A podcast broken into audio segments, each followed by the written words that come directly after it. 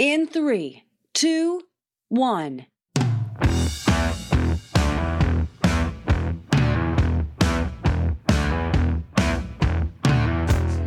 Are you looking to avoid burnout but still maintain high engagement for yourself or your team? My guest on this episode is a beacon of transformation for disconnected teams and leaders who are looking to foster an environment of engagement and effortless work. Finding the balance between passion and burnout is the key to turning you and your team into an engaged powerhouse.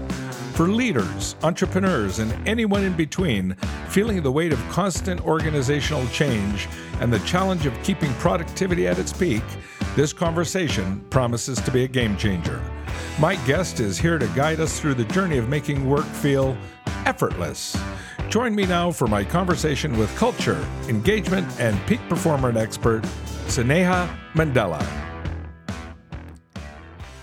Well, hi, Sneha. Welcome to the program. We're delighted to have you. Thank you so much for the opportunity, Michael. Now, where are we speaking to you from today? I'm from Reno, Nevada right now. It's nice and bright and sunny, though a little colder for my liking, but I love sunny days. It's a beautiful area. You've got Truckee and you've got Lake Tahoe and everything up all in that area there. You do get a lot of snow though, but California needs it and Nevada too. You're right on that line. I know exactly where you are. Delighted to have you here. And we've got some interesting things we're going to be talking about. Basically, you've been transforming organizations and employees in your work. We're going to get into that and creating engaged powerhouses within organizations. But let's start with how we got there because I know you're just coming up on your 10th anniversary. But let's give our listeners just a little background of where you came from and how you got here. Thank you for actually pointing that out. Coming up on 10 years here in the US. So I come from a culture that values the hustle and the grind and hard work. As I was growing up, I didn't have a lot of choice with respect to what my career is going to look like. My parents gave me, and society in general gave me very limited choices in how I was going to prosper. And that for me looked like either become a doctor or engineering or a lawyer, Sneha. And I chose the easiest of the three. I thought engineering was going to be game. It's going to be fun. And I did my bachelor's in India and quickly realized that I was feeling stifled with respect to the growth that I was having back in India. So I came to the US to explore what else could be out there uh, and also to explore a culture that values freedom a lot. And that's the best thing that I like about living here in my 10 years that's the first thing that comes to my mind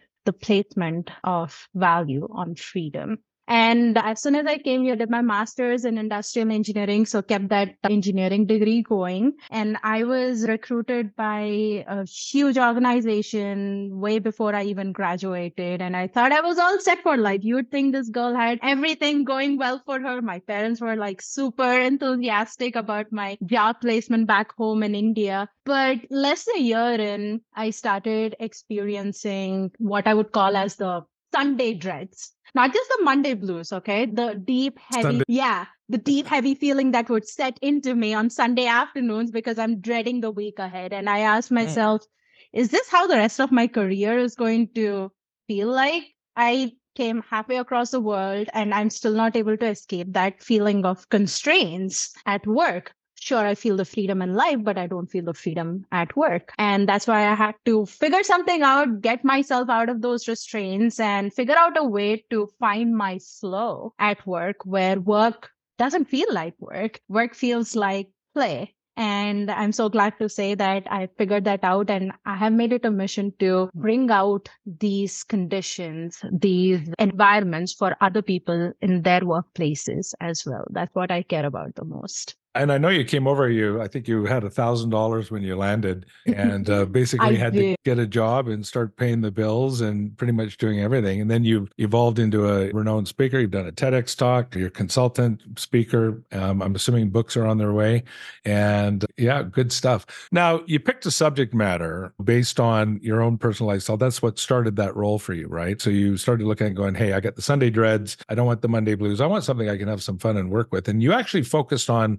effortless work. That's what really attracted me to your subject matter. And if people go on YouTube, search, you got tons of videos in there and all kinds of good content. Explain that one for us because I'm up for it. I'm a baby boomer and you're a millennial. And how does effortless work? Because I'm a fan. It sounds good to me. How do we achieve that? So it's funny because it all started from my dad. I have known my dad to have worked for a single company his entire career, mm. and he would put his work before a lot of other priorities in life. And that's the baby boomer generation that I know through my father, yeah, yeah, my parents. And it's funny because I don't operate that way. When he says that you have to work hard and success will follow, the money will follow, the fame will follow. And I'm like, okay, so do I keep working hard until I turn 60 and then wait for everything else to fall into place? So it's the whole means goals versus end goals. So while I'm chasing the end goals, am I like getting rid of all the happiness that I deserve to feel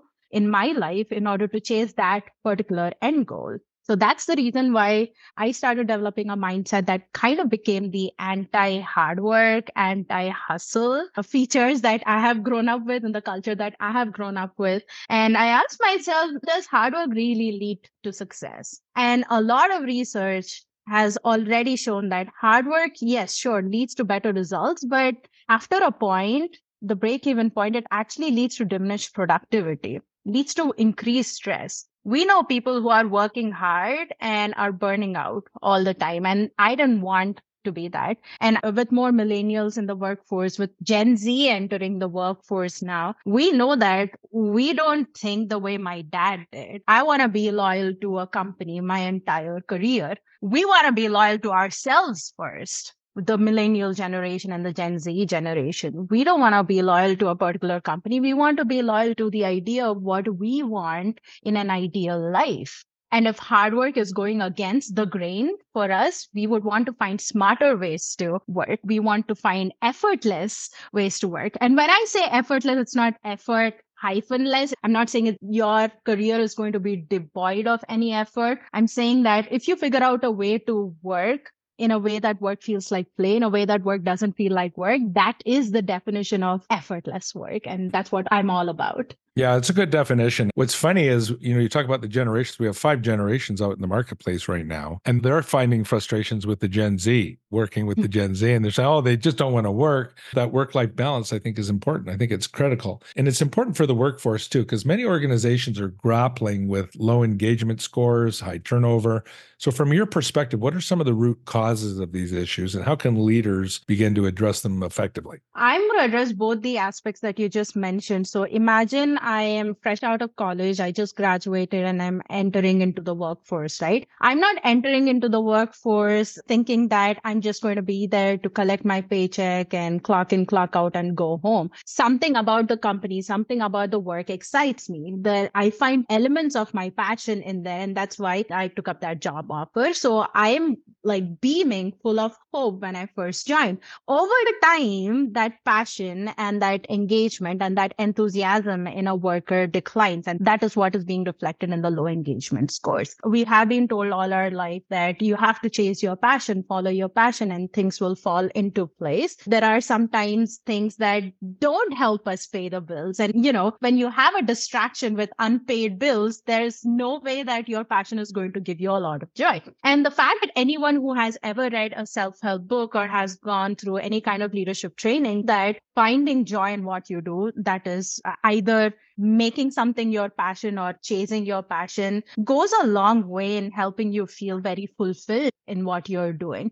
But the point is, we know people who are doing what they love and they're burning out still. So the point is that people who are doing what they love, they're not the ones who are fully engaged at work. So what is the missing factor really? So in order to understand that, you have to realize that passion leads to a critical aspect that leads to higher productivity, higher results as well. And that is drive. That is internal motivation. You feel passionate about something you don't need. You're not very dependent on an external reward or you're not afraid of an external punishment. You want to chase it. You want to do it by the virtue of how rewarding the activity feels. Wouldn't be thinking about the paycheck. That's not the first thing that comes to mind. And that drive leads to higher productivity and higher engagement levels at work. But again, the missing factor is that people who are passionate are still burning out, which means that doing what you love at this moment in the current work culture, work climate that we have is not enough. You also need to find ways to do that thing in the way you love to do it. Doing what you love versus doing it in the way you love to do it. Yeah, I'll take an example. So let's say you are a world class artist, Michael, and I come to you and say, Hey, I want to capture this amazing moment in my life, and I want you to sketch this particular scene. I want to capture it. And you are amazing with using the medium of watercolors. Okay. And I'm a billionaire client. I come to you, Michael. I want you to capture this particular scenario. You're like, Great, I'll have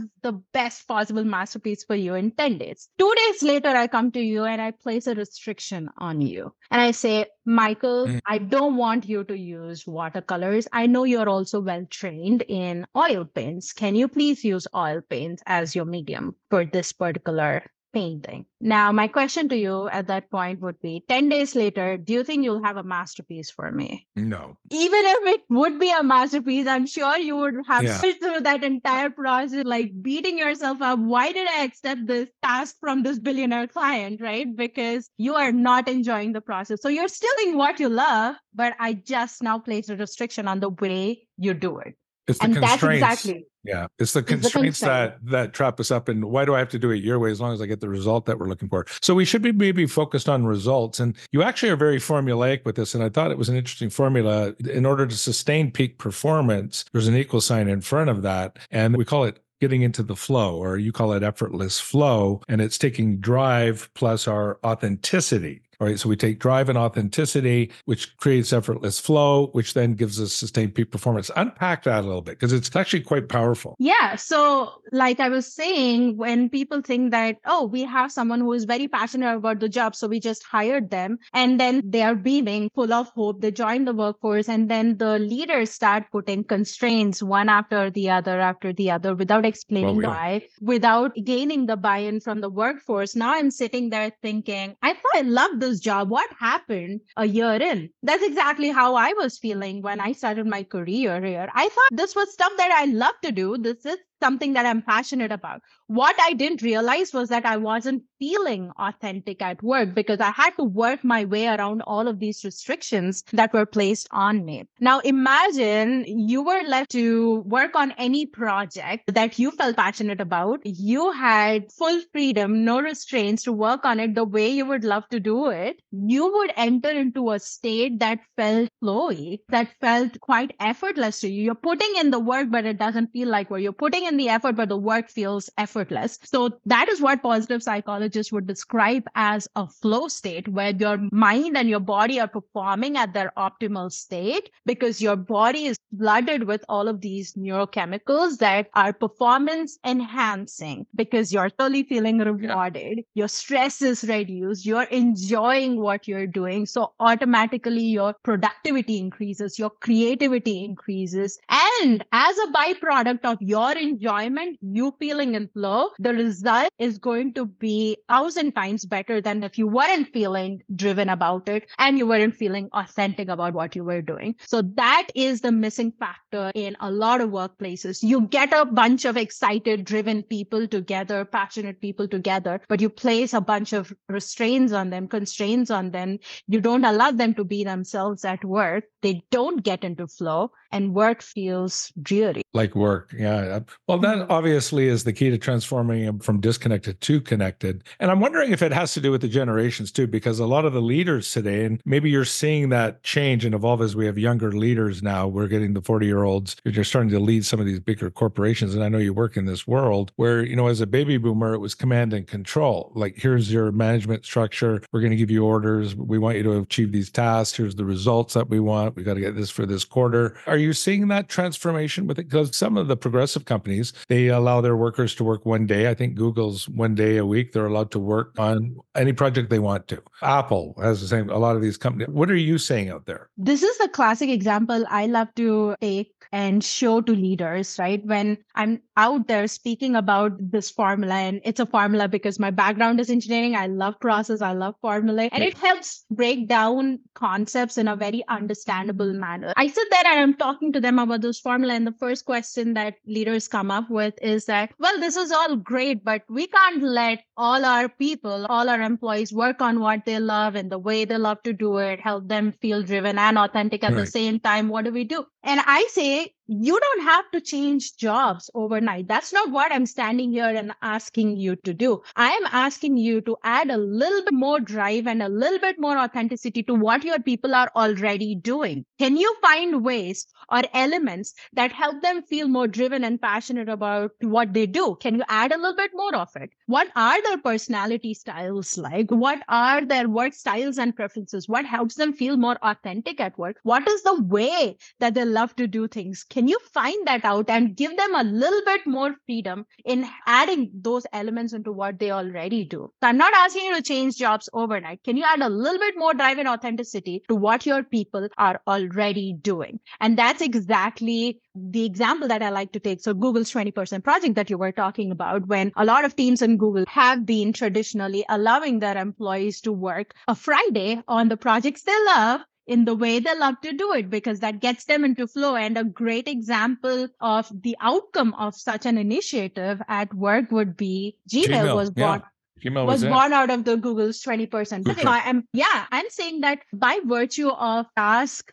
commanding your attention, your employees are already spending a little bit of time in flow unconsciously. Okay. So that little bit of time is 5%. Studies show that if you increase the time in flow from 5 to 15%, okay. So the 10% delta, 40 hour work week would be six hours. It need not even be a whole Friday. It's six hours per week. Can you get them to work on projects that get them into flow that they feel driven and authentic in. That itself can double productivity in employees. With higher productivity comes higher engagement levels, especially when they're working on things that they mm. are getting into flow with. So it's got an exponential return on investment for that time investment because they're probably wasting it anyway if they're busy surfing the internet, checking emails, doing things oh. because they're trying to avoid that burnout and take mm-hmm. it off of mm-hmm. that. This episode is sponsored in part by Rainmaker Digital Solutions featuring Active Campaign. Looking to drive growth with customer experience automation? Active Campaign, the number one marketing automation platform for e commerce, B2C, and B2B companies, gives you the email marketing, marketing automation, and CRM tools you need to create incredible customer experiences. Active Campaign is the platform we use to reach, nurture, convert, and grow our business, and you can use it to grow yours. You can see why 150,000 plus businesses like yours choose Active Campaign to help them grow and become preferred in the markets they serve.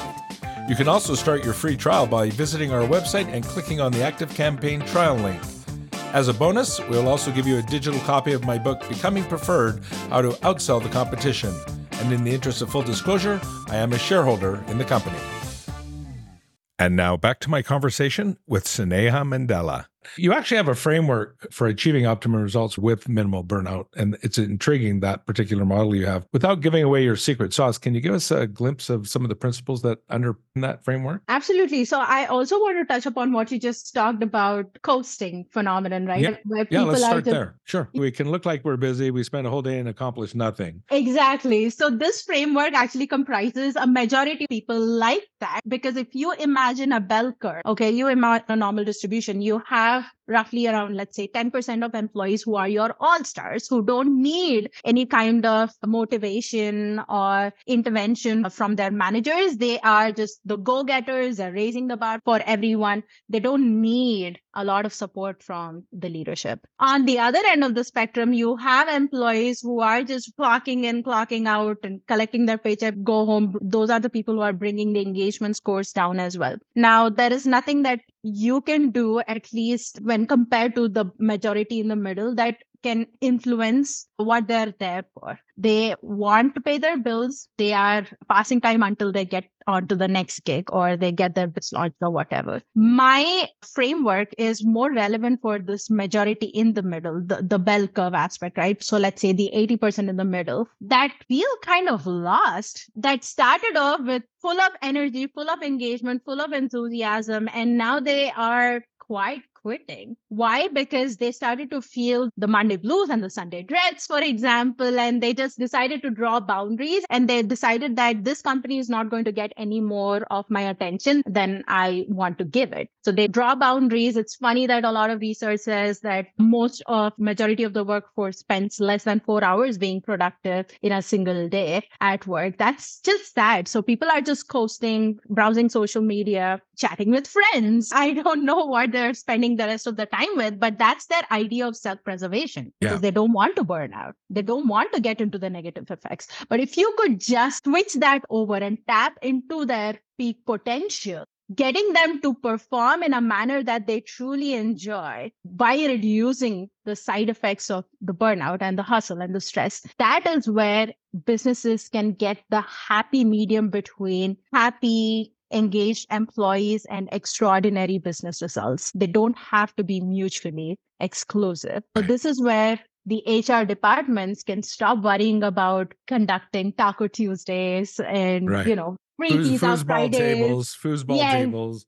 Free beer on tap because that's very surface level stuff that's going to keep the all stars happy and the other extreme just just cruising by but the majority in the middle not going to make any difference. So focus on those the are middle. surface level yes. The surface level band-aids from hr department are not going to work. So the way i like to work with this framework is get the hr department involved get the leadership involved and figure out what drives your people. What percentage of their current responsibility aligns with their passion currently and let's find out what makes your people show up in their whole self at work helps them feel more authentic. What are their personality styles? What are their core values? How are they ensuring that their core values are showing up in the way they work? What are their communication styles and preferences? And this is where the differences in generations come into the picture as well. Maybe baby boomers would shoot you an email or you know call you up if there's something whereas gen y or gen z would want to work through instant messaging. So that's how you can bring your team together and figure out that okay this is what your personal values are this is what your personal way of working is this is what personally drives you this is what personally drives me this is what personally gets me into flow. And that's how you bring a team together because if you are placing restraints or getting everyone to work on the same thing and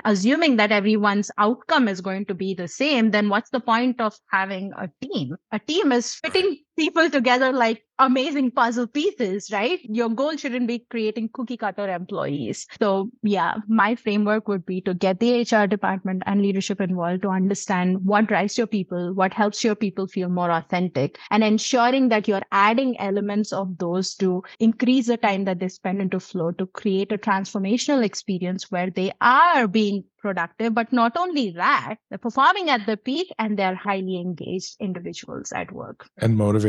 No, it makes sense. Like I've always felt that most people in organizations, and there's always exceptions, operate at about a 65%, 70% efficiency rate, meaning there's days they're working really hard, they're doing things, they're tasks, they're focused on tasks. But at the end of the day, whatever they're being paid, they tend to just work whatever they feel is fair value for that. In other words, they're going to cheat you anyway. So what you're saying is forget about the two extremes. All right, go for the bulk 80% of the population, bring those processes, bring those opportunities for them, and that'll usually carry over and it'll probably bleed into the extremes a little bit as well so that it becomes contagious, right? Because when Mhm. people get on it becomes more of a fun place to work. So it's finding something that gets them up early, makes them want to show up at work and literally show up at work, not just be a body in a seat, but actually show up. That's interesting. And how's that going with organizations? So when you go into organizations, is that well received? Can you give us examples of transformative situations where maybe Sneha went in here, she put in her framework and the company was doing this, and then here was the outcome, or when companies have done that or employed your framework, the kind of results that they could expect to see? Yeah, absolutely. So, one thing, a couple of industries that resonate highly with what I talk about would be the tech industry because they have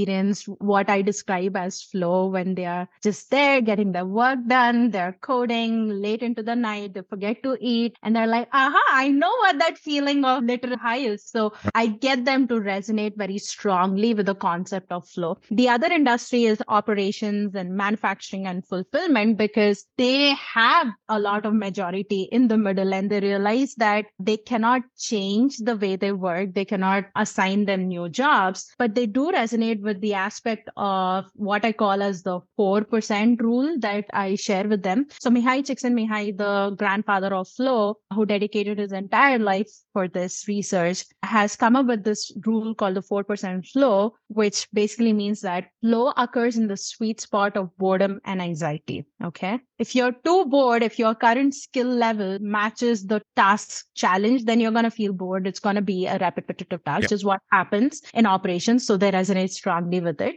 And flow doesn't happen when you're feeling anxious, when the challenge of the task feels so much higher than your current skill level. Your survival mode. Yeah. So you have to find that sweet spot. And his research says that sweet spot is 4%. This is where the hmm. operations mm. folks jump because they're like, I know what the current skill level of my people is because it would be units per hour or whatever. They have well defined right. KPI. So all I need to do is just give them a task that is just 4% more challenging than their current skill level. That's what this research really means. So if you can bake 100 cakes in 100 days in order to artificially induce flow in you without completely changing the way you work or what you work on, all you need to have your people do is bake 104 cakes in the same amount of time. So that's like 4% extra work. Or bake the same amount of cakes in 4% lesser time. So in 96 days instead of 100 days. So this is where operations folks are like, yeah, this is totally something that I can implement. So I'm not just throwing them into the fire, but I'm focusing on that incremental change because the KPIs are so well defined. Whereas the tech industry resonates highly with, I know that feeling. I know when my people are in that feeling. I need to figure out a way to get them more into flow. So what are those projects that help them feel more driven and authentic and they try to go the Apple route and the Google's 20% project route, giving them a particular time. Hackathons are a great way for it, right? When there are four days when they're just working on a project that they want to work on and the way they want to work on, this is why it resonates with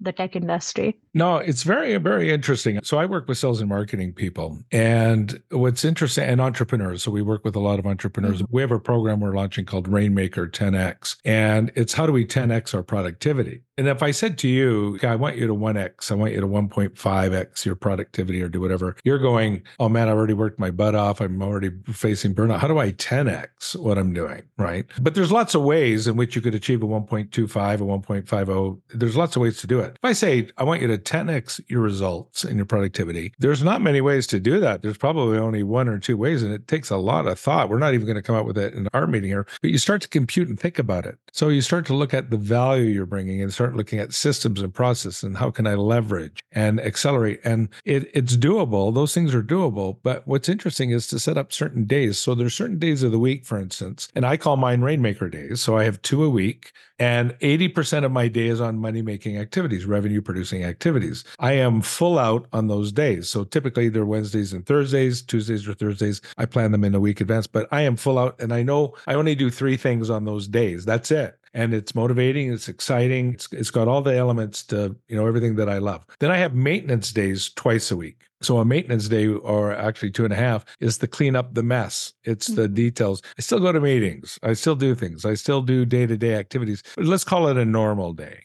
All right. So a Rainmaker Day is a game day. And I actually got this concept from Dan Sullivan and Strategic Coach in 1989. I was in the program and it's a phenomenal program and entrepreneurial time system. And we've evolved it to our own work levels. But it's really about having time and slots where we're doing this thing, whatever it is. We had a guest on recently and she was talking about 25 minutes, plan everything in 25 minute little segments because oh everyone oh can God. do, yeah, mm-hmm. do 25 minutes. Just take a 25 minute block, work on it, and then go take a break for a little bit because our focus and our time, it matters. And then it, you feel like like you're accomplishing something. I like to write, but it interferes sometimes with the work. So I do that first thing in the morning or I do my R&D at certain times that keeps me energized, right? Mm-hmm. So the whole goal is to avoid burnout because sometimes we feel that. Now, you emphasize though that achieving peak performance doesn't require long hours, doesn't require 40, 50, 60 hours. It doesn't require the hustle, the grind. Can you share a practical tip or strategy for our listeners who are looking to improve their productivity? What you just shared is a great way to start because because that is the tip that I offer. The first and foremost is to find out what are your peak productive hours. And that displays what you just explained a degree of self awareness where I know that, okay, I am the most productive Monday mornings or Mondays and Tuesdays to call them the rainmaker days, right? In Right. your example. So, what are your styles? What are the things that pull you up? Pull your energy up and sometimes bring your energy down. So that is the kind of self awareness that you and I can't teach anyone. That's something for your audience and anyone who's listening to this right now to actually reflect on how things are with them. When do you feel the most alive when you're doing something? Is it the type of the task that determines how alive and energized you feel, or is the time of the day, or the day in the week, or uh, whom you're working with? Perhaps it's just you alone, or when you're in a particular group that resonates highly with uh, what your beliefs are and what your goals are. So, those are the uh, determining factors that you need to find out in order to get some deep work done. Those are the moments where your productivity is peaking, you are more susceptible to flow, and your body is being flooded by neurochemicals that will bring your stress down because you're thoroughly enjoying what you're doing. So the question is do you have the awareness? Like, why don't you take some time to reflect on what your peak productive hours or times in the week are? And then you would want to eat your biggest frog first Yeah, during that's right, those exactly. times. Yeah. And Yeah. uh, I love the Pomodoro technique because it's super helpful for those on the ADHD spectrum because it helps Yeah. focus for 25 minutes and then take a break. So it's sure, like people can focus for at least 25 minutes, right? I'm not asking you to have a four hour focus session or a study session. 25 minutes, easy peasy, doable. For certain other people, though, they would argue that in order to get some deep work done, 25 minutes is in fact a little bit more distractive because they would have to take a break and that would disrupt the flow that they are in. And usually for them, it's two to three hours of a chunk in time. For me, personally, it's a three hour chunk. And then I end up taking like a 30 minute break. So those are the things that you need to be conscious about. Lots of amazing people sharing a lot of amazing tips out there, but understanding what makes you authentically performing at your peak, that's what is important. Everyone has goals, everyone has passion. Are you finding the best way for you to work? In Yeah. your own way, the way that you would love to do it in a sustainable manner, because Yeah. that's the sustainable piece that I put before the peak performance. Peak performance, amazing. Anyone can perform at their peak. Could be a one big shot one day and then, you know, crash the next day. And we've moved into a new time where it's 24 7. Things are going on constantly. And I find for me, I'll get times where things are tasks, things I don't love to do. That fits into my 25 minute slots. And to your point, if I'm writing or I'm working on something, two, three hours can zing by just like I don't even know where the time went. And I like those times. And then there's times where I don't feel like working at all. Or I've had enough, or I'm checking out. For me, I'll go hit the gym for an hour and then come back and I'll be thinking while I'm on a treadmill, I'll read with my ears and listen to something which stimulates new thought, which then I come back and I'll capture that thought or take care of it. So it's finding an independent system. And I think that's the core message of what you teach is that each of us are individuals that we can't just be this herd that we're all just being herded in doing the same tasks, doing the same things. We work to our strengths, find what we love to do, and then just work that into a time so that we avoid the burnout and achieve that drive and authenticity. When you talk about the authenticity and getting into the flow, and most of us have all experienced flow to some degree, or at least hopefully, what do you mean by the authenticity piece? We get the drive, I understand that. What's the degree? How much authenticity do we need to bring to the table? And this is the most common question I get asked to when I'm speaking and I'm conducting workshops. Like drive get, we've gone through training enough number of times to understand drive, but authenticity sounds What do we mean? Right. Or, or, Mhm. or fluffy, right? And basically is being true to who you are. Whether you're performing a task, whether you're taking rest, whether you're interacting with someone. Because here's the thing if you try to do things in the way that you don't naturally tend to do, or you try to be someone whom you're not, you are spending energy. You are spending energy into doing things that is not your default way of doing. You're spending energy into being someone whom you're not. Guess what? If you figured out a way to be authentic, took that time to build that self awareness where you could put your foot down and say, Michael, I am introverted. I I'm just taking an example. Michael, I'm introverted. I love to lean back and listen to your workshop and your talk. Just don't think that I'm feeling disconnected or disengaged. I'm my default style is to absorb all the information. And if I have questions, you can trust me that I'll come to you and ask you those questions. That's me establishing my authentic way of being an audience in your workshop and during your talk. So if more of us would put our foot down and understand who we truly are and start expressing more of that, we are creating the space around ourselves to allow ourselves to be more authentic at work. And authenticity is just that being true to who you are. The concept comes from Eastern philosophy, Taoism, where lots of great leaders have shared that you want to be in a state of being hmm. for fulfillment and happiness not yeah. in a state of doing, right. being versus doing. So that's an easy question anyone can ask themselves. Am I being when I'm doing this task or am I doing? Does it feel like I'm like struggling and swimming upstream? So that is what authenticity really is. It is a lot of moments of you just being and i understand that your freedom ends where my nose begins and my right right right, right your right. nose begins and especially in a work culture but those are the negotiations those are the high quality conversations we need to be having together as colleagues as teams to establish what my authentic way of doing things are, what my authentic way of communication and conversing is, and then find that happy medium that will work for each of us. So if you, for example, are showing up in the way that I wouldn't show up in a particular, I don't know, like a team meeting or during a team project, I would give you the benefit of doubt and reach out to you and ask you things like, Hey, is this how you,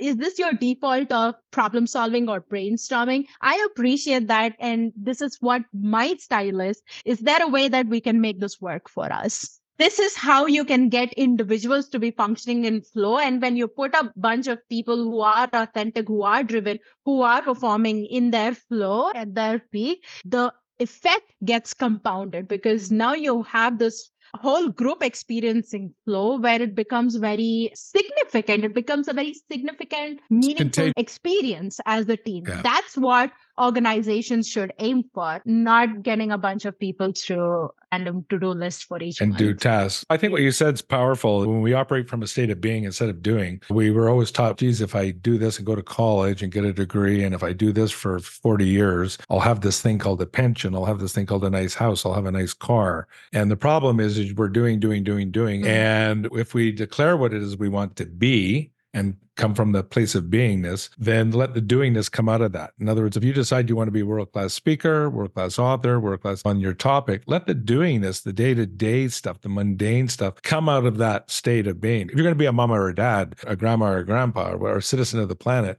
be the best one. And then mm-hmm. let the doingness come out. Declare you're going to be the best at what you can do, the best to breed. Oh, I think that's really, I think you're onto something there. So, last question for you. Looking towards the future, how do you see the landscape of work culture and employee engagement evolve? Evolving? And what should leaders be focusing on today to prepare for that future? This is funny because this is what my keynote and workshops are titled The Effortless Future of Work. So I care about this a lot. I talk about this a lot because the future is going to be different from what the past has been. It has always been changing the landscape of work. And you would see a lot more people who care more about themselves, their fulfillment and their happiness and engagement at work versus what they're supposed to be doing at work. And with this landscape changing, leaders would have to shift from throwing more people in to get more results or throwing more hours in to get more work, but to really focus on their people as people. Processes are amazing, but what will get you results are the people who run those processes. And I see this mindset shift happening. It's just the lack of what are the practical tips that should I start really doing? And I would say leaders should start off with getting to know who their people are, what drives them, what helps them feel authentic. How do I bring those elements into what they're already doing? Because that will lead to avoiding the nonsense HR band aids of Taco Tuesdays and ping pong tables and really incisively affect the core engagement levels mm. of employees. And that would make a totally different workplace where distractions are secondary, where coasting and quiet quitting is secondary, but these are a bunch of people who come together to feel alive at work and make a difference. And that's what we need in the world now. Oh, I agree. Hey, you're very generous, by the way, with all your content, with all your principles and your insights. I know you have a gift for our listeners as well. They can go to your website, which will have all of that in the show notes, the link. But you're offering a book, Five Reasons Your Employees Are Not as Productive as They Should Be, and what you can do about it. It's an ebook, and they can just simply go to the website and obtain it there. And again, we'll have all of that information. They can visit you on YouTube. You've got a great channel. I've subscribed to it. So you've got lots of tidbits in there. Anyone who deals with employees, managing people, even for yourself, you got lots of insights there. And like I say, you're very prolific in your content creation and practical. It's practical stuff. Hey, thanks so much for sharing some of your time and your insights with us. I think it's an evolution, not a revolution in the workplace. Sneha, thank you so much for sharing your time with us today. Thank you once again for the opportunity, Michael. This podcast is created and associated with Summit Media. My executive producer is Beth Smith and director of research, Tori Smith. The fee for the show is that you share it with friends when you find something useful or interesting. This podcast is subject to copyright by Summit Media. Goodbye.